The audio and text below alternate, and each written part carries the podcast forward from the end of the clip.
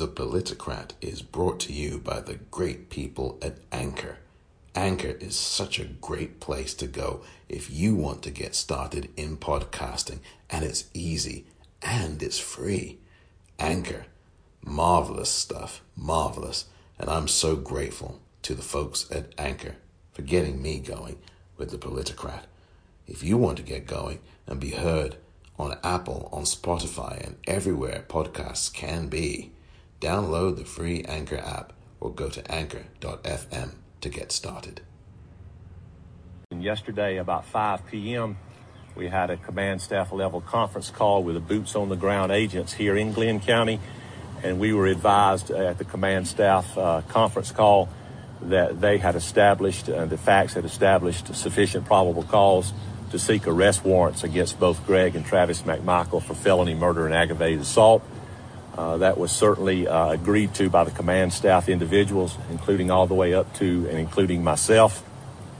Those agents then immediately yesterday evening, sometime around the six o'clock hour or so, began securing the warrants uh, through the assistance of a Superior Court judge in the Glynn County area.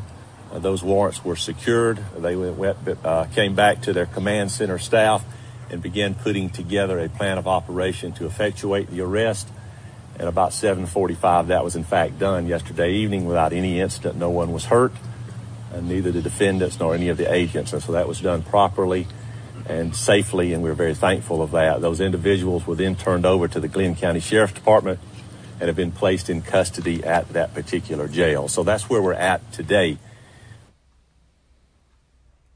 Happy birthday, Ahmaud Arbery.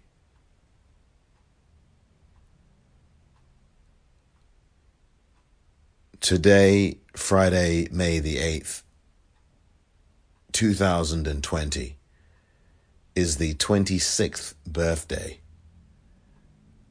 of Ahmaud Arbery, who was killed more than two months ago by Gregory McMichael and Travis McMichael. Both of them were arrested yesterday, and you just heard Vic Reynolds, the director of the Georgia Bureau of Investigations, from a press conference that he did today. Was this a birthday present of sorts for Ahmaud Arbery.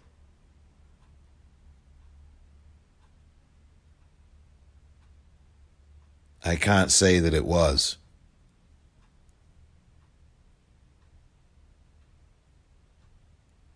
These killers should have been arrested months ago.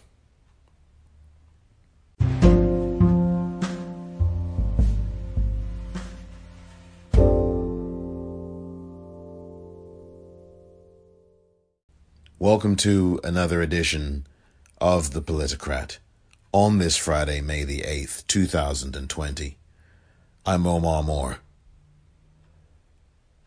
And quite frankly, the reason why these arrests were made were two things. One, a defense attorney in Brunswick, in Georgia, decided I'm going to release this video to a radio station, which is what he did. And once that radio station got wind of it, I think put it on social media, that was the beginning of the process.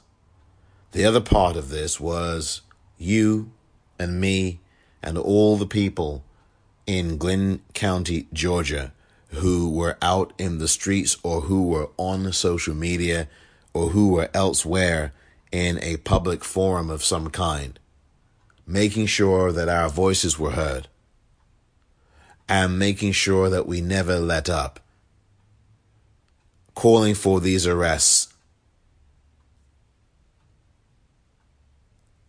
The Glynn County District Attorney should have arrested Travis McMichael and his father, Gregory McMichael, back in February of this year. Should have arrested them on February 23rd of this year when they murdered, executed Ahmaud Arbery. But they didn't. They didn't do that. And because they didn't do that, I would argue, and I do argue, that the Glynn County District Attorney's Office should not be anywhere near prosecuting these two thugs, and quite frankly, a third thug who is on the loose, named Brian Williams. He's the one who had shot this video that millions of people have seen and that I will never watch. I, along with many others, including, most importantly, Wanda Cooper, the mother of Ahmaud Arbery.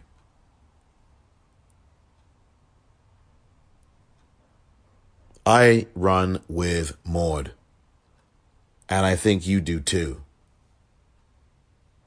Walk with him, run with him today for 2.23 miles if you can. 23rd of February 2020 was the date he was executed. So the 2.23 miles is a reflection of that date. If you can walk 2.23 miles today, that would be great. If you can run it, that would be great. But whatever you do, whether it's run or walk, think of Arbery. Think of his mother. Think of the Arbery family. And think of all of the black men and women, boys and girls, as well as members of the Latinx community, members of the transgendered, black transgendered community who are slaughtered, who are murdered in America and beyond.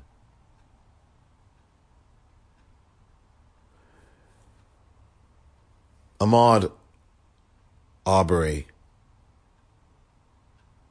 was me and you. He lived life he cherished life. He was life. And that life was taken from him in the most cruel, inhumane, unjust, and criminal manner. So today is a day of mourning, but it's also a day of celebration in the sense that this is Ahmaud Arbery's birthday. 26 years old he would have been today. It's heartbreaking that he's not here. And his mother, Wanda Cooper, has been living with that heartbreak for more than two months.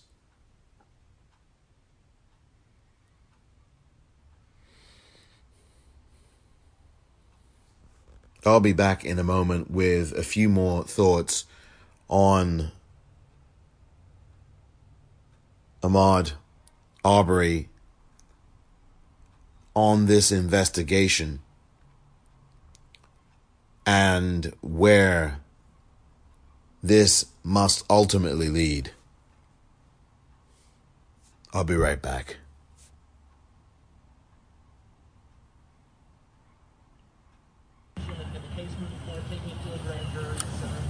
Right while I was coming over, I missed part of that question. Yes.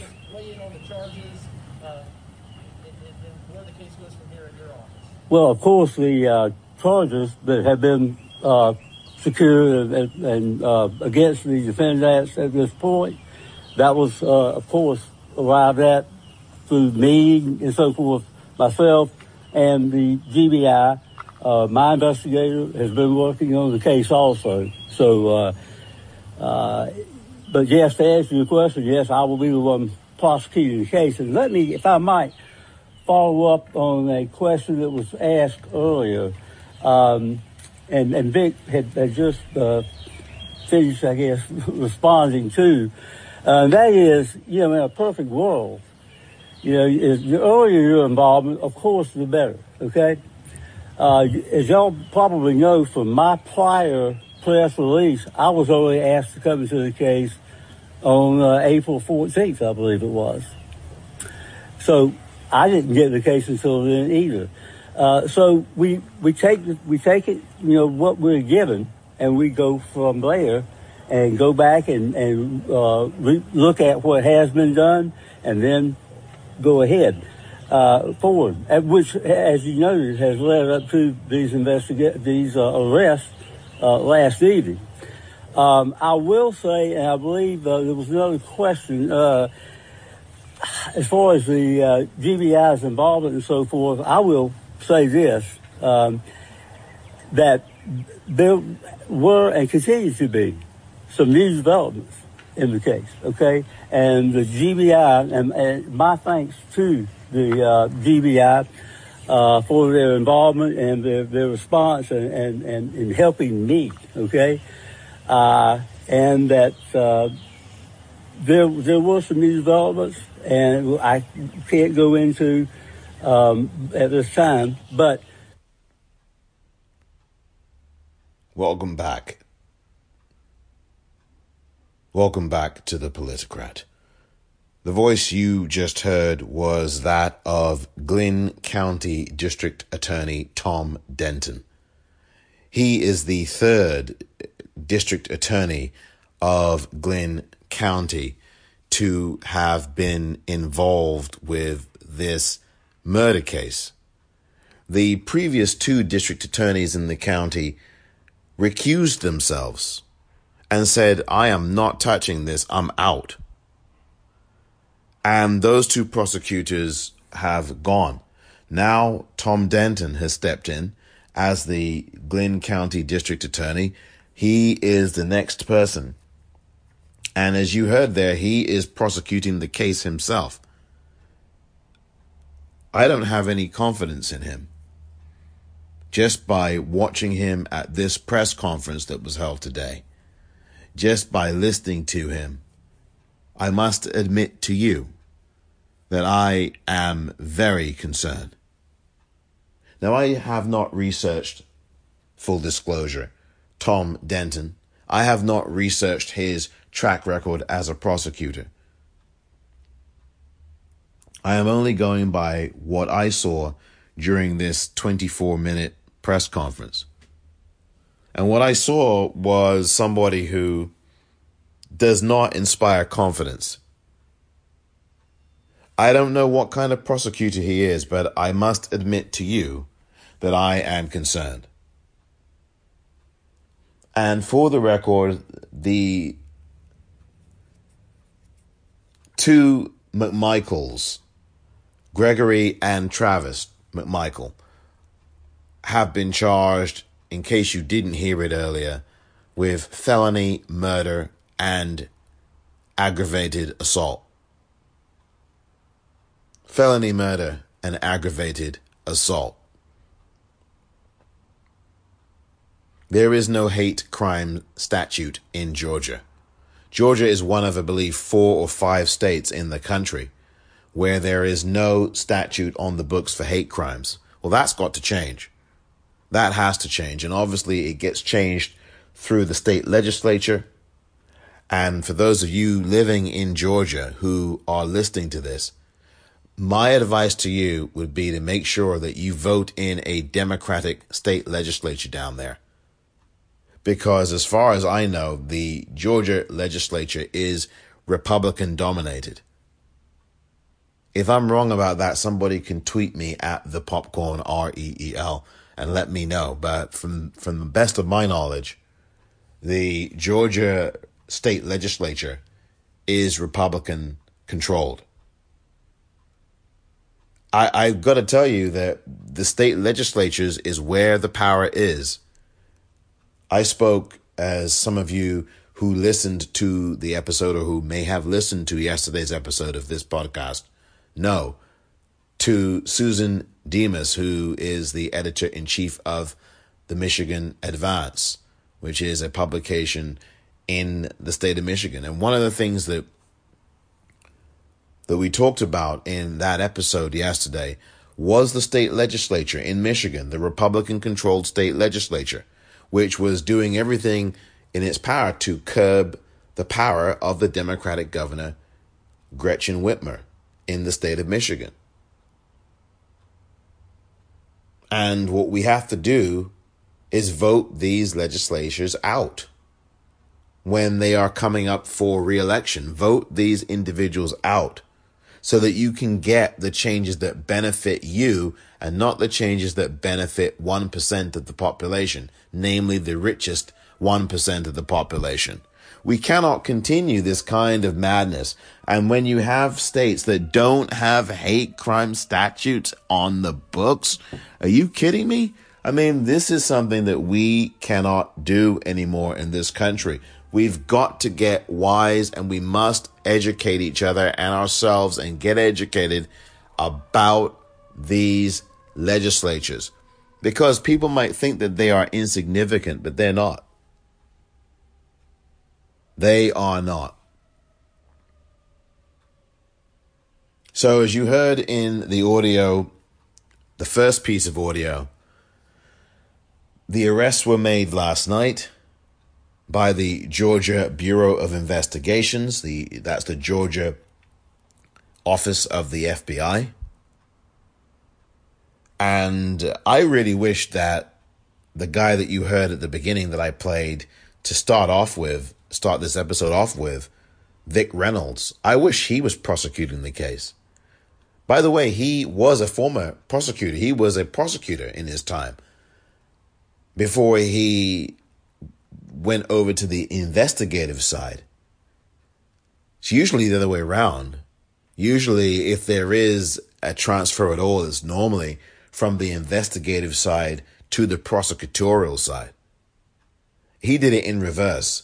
He went from being a prosecutor to being an investigator, and you could just tell. He radiates confidence. He radiates stature.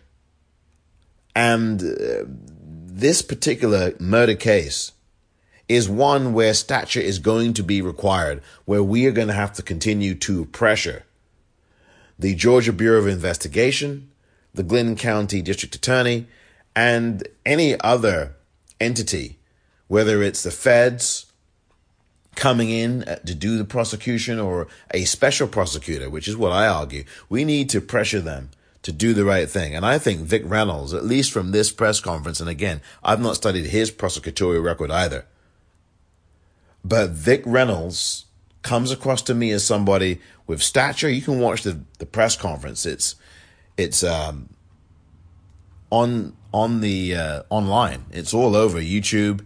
You know, you can go and find it at the PBS News Hour on Twitter. Their handle is at News Hour and you will find that on their their Twitter page for Friday, May the 8th, 2020. Watch that press conference. It's on YouTube as well. And watch Vic Reynolds. He is a white male and he is bald headed. And you will be able to tell from the first 10 seconds that you see him and listen to him speak that he is someone who has an authority about him, a gravitas about him. We can't have prosecutors walking into courtrooms or grand juries and sounding the way, let's be honest, sounding very shy or timid, the way I think that Tom Denton sounds. You heard the audio I played for uh, Tom Denton, the Glynn County District Attorney, and he sounds very much like a person who does not inspire that kind of confidence. He doesn't have that stature. I'm very concerned. Maybe my concern is premature. Maybe it, it will be unfounded. But we've got to keep the pressure on to make sure that we get justice. We will shape this if it wasn't for the defense attorney who released the video, and if it wasn't for the people in the streets going to Glynn County or people in Glynn County who were in Brunswick who went to the neighborhood of these two killers, we would not be here right now. the Georgia Bureau of Investigation would not be arresting these two men, these two murderers. But you and I both know that if these two murderers were black men, and if the person that they killed was a white jogger, they would not only have been arrested on the spot on February the 23rd, 2020, they would have been killed.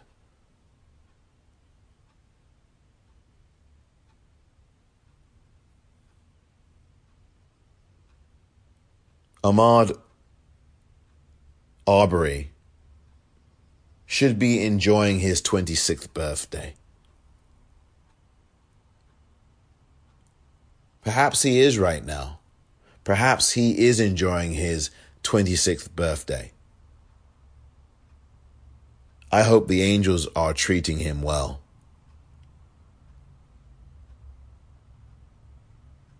Meanwhile, the rest of us down here, well, we've got an awful lot of work to do.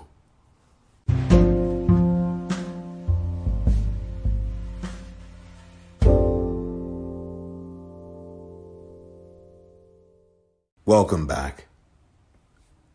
I do express concern about this case, and I do worry about Glynn County and its district attorney's office. I really do believe that we must have an independent prosecutor, a special prosecutor, prosecute this case. I don't think that the Glynn County District Attorney's Office can properly prosecute this case when at least two of the prosecutors in its offices have had to recuse themselves. The DAs have had to acu- recuse themselves from participating in this case.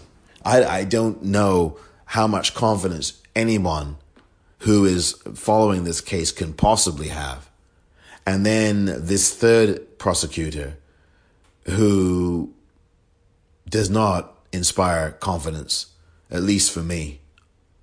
Maybe when you listen to that last voice that I played a few minutes ago, you might see it very differently. You might think very differently about it. But as far as I'm concerned, I don't have a shred of confidence in Glynn County District Attorney Tom Denton. Nonetheless, the GBI, the Georgia Bureau of Investigation, within 24, make that 48 hours, arrested these two killers, these two executioners. I have more confidence in the Georgia Bureau of Investigation, quite frankly, and that's saying a lot when you consider the history of the FBI and these offices, what the way they deal and the way they deal with black people, and that history that they've had has not been a pretty one for black people for sure. When it comes to the FBI or anything when it relates to law enforcement at all, to say the least. I, I, I have more confidence in the Georgia Bureau of Investigation than I do in any notion of the Glynn County District Attorney doing the right thing and doing what we all know he must do, which is deliver not just indictments, not just a trial, but a full blown conviction of these two men. And why the, by the way, while I'm talking about that, this third man, Brian Williams, this guy has absolutely got to be found and arrested. This third man must be arrested, Brian Williams. The press conference that I've been alluding to had spoken about Brian Williams. There was a reporter, I think it was Martin Savidge of CNN, asking the question about Brian Williams, what will happen to him?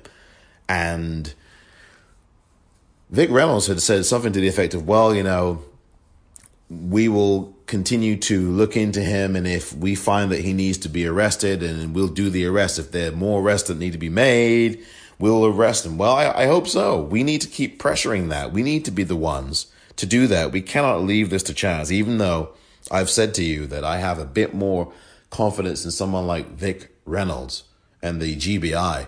We have to push the GBI. We have to get in the streets if we are down in that area of the country, or if we are on social media, or if we can call friends, or if we can call politicians down there. The Run with Maud website, that's run, R U N, with W I T H, Maud, Amazon Mike, A U D, dot com, is the place that you should go to if you haven't already. And make sure that you follow the directives there. The petition and also the phone call area where you can make phone calls to the relevant parties and politicians in order to keep the pressure on this prosecution. With all that is happening in this country and around the globe, it is imperative that this particular case does not just slip through the cracks. At any time, we can just turn around and be distracted by the next shiny object in the room. And at any time, there can be some other story that comes along that has a potential or the potential to eclipse this one. And it is imperative that we do not let that happen. In the midst of a pandemic, no less. I see this case taking a long time to turn out in the favor that we want it to, which obviously is a conviction of these two men and the third man, who I think must be arrested. I wonder if the GBI and the Glynn County District Attorney are going to take a tact to utilize him, Brian Williams, that is, as a state's witness and give him some kind of plea deal to testify against the other two, the two McMichael members of their family. I, I don't know if that's what's going to happen. There's still a long way to go on the investigative end. I think this is going to take a lot more time than people would like, as the GBI has just really, these last 48 hours or so, begun to investigate. We have to keep the pressure on them. We have to keep the pressure on them. And we have to make sure that we are all heard on this. All of us must speak up. This was a cold blooded execution in broad daylight. My concern is the evidence. It was over two months ago that it happened. Was there evidence collected at the scene at the time? Has that evidence been preserved? Was there any disruption or desecration of the evidence? And whose possession is that evidence? Has that evidence been properly documented and accounted for? Were there any eyewitnesses? Were there any people who have different video footage from what has been shared on social media?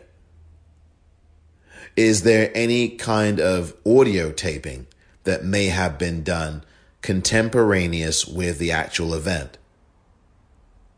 Has there been any attempt to procure any of those things? You get the point that I'm making. There are many, many questions to pose, and of course, answers that we still have yet to get couple of other things about this. One is when both of the McMichaels get attorneys, which I'm sure they will do, will their attorneys advocate for bail? I think it's almost guaranteed that they will. It's almost guaranteed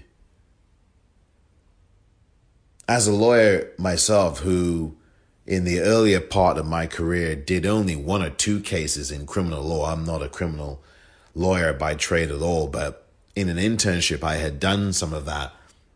And one of the things that was always asked for in the one or two cases, and it's just two cases I had experience in on the criminal law side, was seeking bail. That is what the defense attorneys would always look for. And usually it would be denied. But with these guys, who knows? These guys have ties to law enforcement. Gregory McMichael has ties to the very Glynn County District Attorney who's prosecuting this case. He was a member of their team as recently as just a few weeks or months ago. This is why I again think that the Glynn County District Attorney cannot possibly be the ones to prosecute this, that you need an independent special prosecutor to come in and do that to the extent that they have those in Georgia. I am really troubled by that aspect of the case. And also by the idea that these guys could be out on bail once they get lawyers.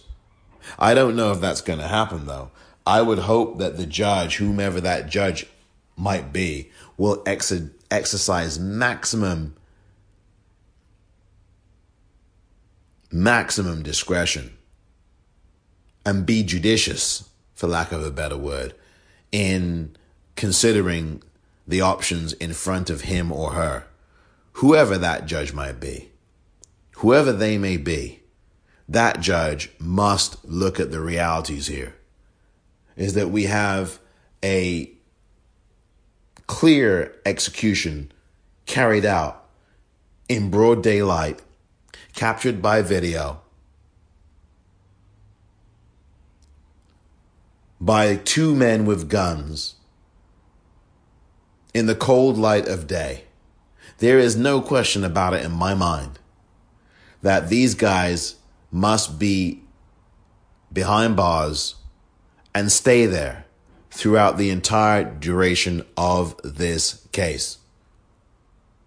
They should not be allowed to set foot outside they have already had two and a half months of freedom, living high off the dead body of Ahmaud Arbery, living high off the pain of Arbery's mother, Wanda Cooper. Travis McMichael and Gregory McMichael have had more than enough time to enjoy freedom after they executed this young brother. And as far as I'm concerned, now that they are behind bars as of this date of this podcast episode, they should stay there. And make sure that whenever a grand jury convenes, they are still behind bars. And whenever the trial comes, they are still behind bars. And with our pressure, if and when a conviction comes and for life in prison, that they serve every last single second of that sentence.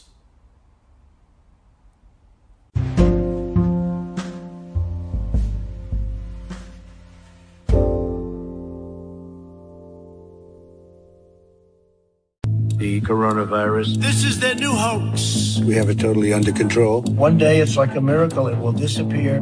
When you have 15 people, and within a couple of days it's going to be down to close to zero, we really think we've done a great job in keeping it down to a minimum.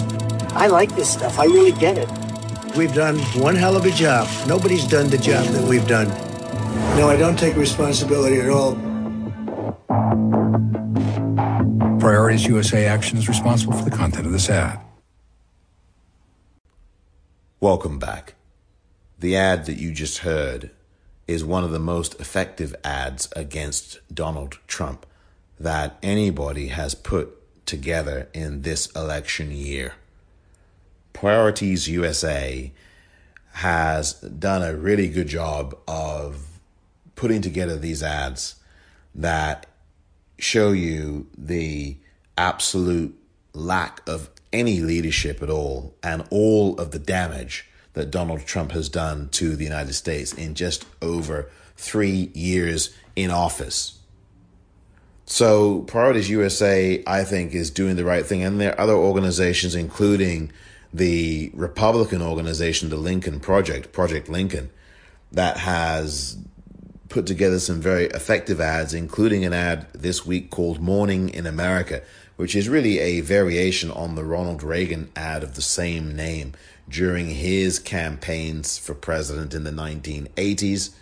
This one is especially effective from Project Lincoln, though, um, about Donald Trump. Very, very good ads. And you can find those on YouTube. You can go look them up and do search engine uh, searches on them. It, it's, it's incredible what you find. There's some very effective ads.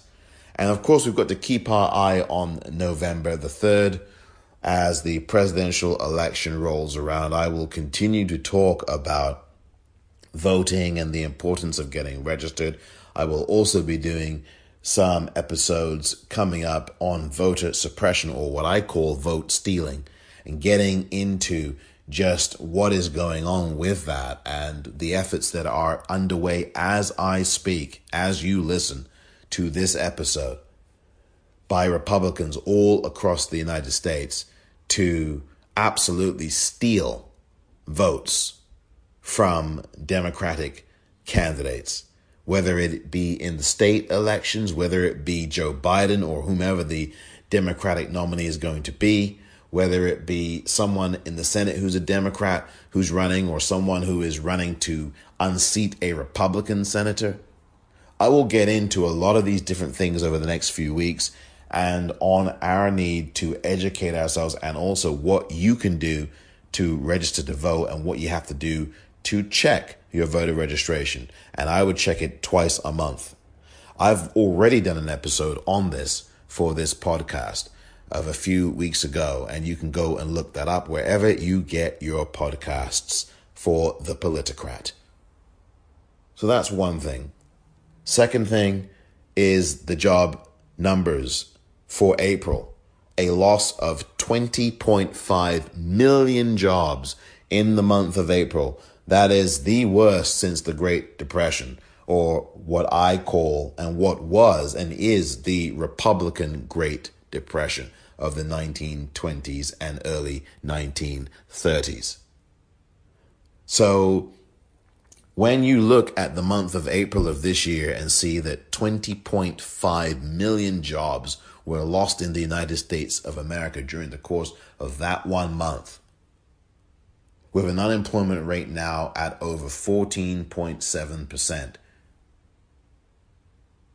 Donald Trump is in big, deep doo doo this November, which is one of the reasons why the Republicans are working overtime to steal votes which is one of the reasons why Republicans are working overtime to make sure that more people die during this pandemic, which is why Republican governors are rushing to reopen their states and reopen them in all the vulnerable places, in particular nail salons, massage parlors, barbershops, all the frontline areas, movie theaters in Georgia and elsewhere because they want people who will vote against Republicans like themselves to die. This is how sick and psychopathic and sociopathic it gets. The Republican Party is a death cult, and Donald Trump is a death cult. In fact, I write about this very issue, this very subject, in the Politicrat blog that I have. And you can find that blog at this address, politicrat.com politics.blog. That is politicrat, P O L I T I C R A T, blog. And there you will see the writing that I did dated today, May the 8th, 2020. It's called The Death Cult Marches On. I think you will certainly appreciate, or at least uh, hopefully, that put it this way, hopefully, what you read in that story I did resonates with you. Hopefully, it does. Because I think that's where we are in this society right now called the United States of America. And I also provide a solution and provide an advocacy for an alternative position, obviously, to what we are seeing right now. So that really is the story of the day is these job numbers, jobless numbers. A decline of over 20.5 million jobs. That is depression era. We are now in a second Republican Great Depression. And that is really the way we should be speaking about it. People call it a Trump depression. Yes, I would call it a Trump depression. There's no question about it. I would also call it the Republic, the second Republican Great Depression, or simply put, the Republican Great Depression. This is Trump, and it is not only Trump, it is all of these Republicans in power who have made these choices over the last 40 or 50 years to bring this economy to its knees, to steal as much as they could and still do, and make sure that they can steal while there is chaos, such as right now in this pandemic. And in chaos, people steal. In February of this year, you had Republican senators, like the senator from Georgia. Speaking of Georgia, we're speaking about Georgia a lot today.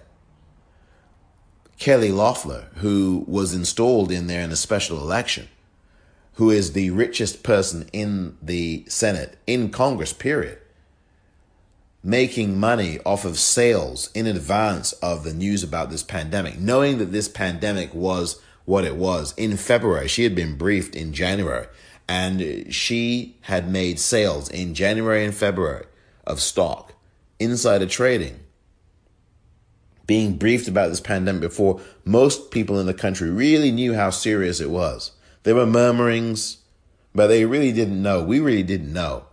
Even though I'd heard about this in late December through Sky News in the UK, most people in this country had no idea about this pandemic and then didn't really get to start to know about it until the end of January. When Trump said, Oh, well, it's just one person coming in from China. I just played you the ad with his own words. And he had the nerve to try to sue Priorities USA. But Kelly Loeffler in the Senate, the Republican, and also Richard Burr, another Republican senator, made out like bandits ahead of this pandemic, as did, by the way, one Democrat, at least one Democrat in the Senate, Dianne Feinstein, here in California. And you had other Republicans, James Inhofe and others, making out like bandits. He had Jeff Bezos, Amazon, making out like a bandit, $4 billion of stock he sold. And you think it ended there? I'm sure there are probably many other rich and well to do people, and many of them in the House and Senate, if not beyond that, maybe governor's houses, maybe municipalities, who had leaders who took full advantage. We had leaders apparently tracking this virus in China since November. We know that Trump knew about this virus in November of last year as well we've had health officials, including in Chicago, saying that there are cases of people in the United States who got this virus back in November, this coronavirus. We've heard about people in France getting it in December of last year, and they hadn't traveled to China or anywhere else. A lot still has to be known about this virus and there has to be a full inquiry and investigation on the Trump administration, on Donald Trump himself, and also on members of Congress in both parties and in both houses as to whether or not they had any additional inside knowledge beyond the briefings. Obviously, they were being briefed, but how many other people were involved in selling stock during the month of January and February of this year? While these briefings, especially in January, during the impeachment sham trial, were going on. It remains to be seen what the answer to that question and other questions is. What a very, very consequential week this has been. And I hope that you are able to wade through all of this. It's very difficult. People are isolated. People are lonely. People have mental health challenges. We are being suffocated by all of this bad news out here, but it's real news. And it really is something to look at. There's been Al Gore on TV in the last 24 hours, the former vice president in this country, assailing Donald Trump for such a horrible job that he's done. And he has done a horrible job, has Trump. We have Tara Reade in an interview with Megyn Kelly, and lots, lots more that is to be digested here. So hold on to your horses, but in your own life, not even just with these events that I've been talking about, in your own life, hold on to your horses. If you have a roof over your head, be thankful. If you have food on your table, be thankful. Because there are so many in this country who do not. And if you have relatives, loved ones, family, partner, spouse, be thankful for them. Whether they are living with you under your roof and thankfully, hopefully, are not violent towards you, or whether they are living far away. Be thankful to them and be thankful for them because there are so many people in this country that you may not know of or you may know who aren't so fortunate, who do not have family members because of this virus or any other health situation. It is one of those things that is a reality and a really dire one. And when uh, people say that we are all in this together, really think about whether or not that is a privileged statement or whether it is the truth. Because we cannot be all in this together when there are people walking around without a mask on. We cannot be all in this together when there are people screaming about wanting to be able to exercise constitutional rights to be free. We cannot all be in this together when those people are of one race and they are specifically white in overwhelming numbers, and the people who are doing all the sacrificing, or much of the sacrificing, or the vast majority of it, on the front lines in healthcare situations or in grocery shopping area situations as people who work in there or in people who are driving buses are black or brown people. That is not being all in this together. And when it is people who are dying at highly disproportionate rates to their population and to each other and to other groups of people, that is not being all in it together. When you've got black and brown people dying at vastly higher rates than everybody else, than white people and everybody else, and you've got Native American people dying at these extraordinary, disproportionate rates. We are not all in this together. We are in it very differently indeed, and very separately. Something to think about. Thank you very much for listening to this edition of The Politicrat. I'm Omar Moore.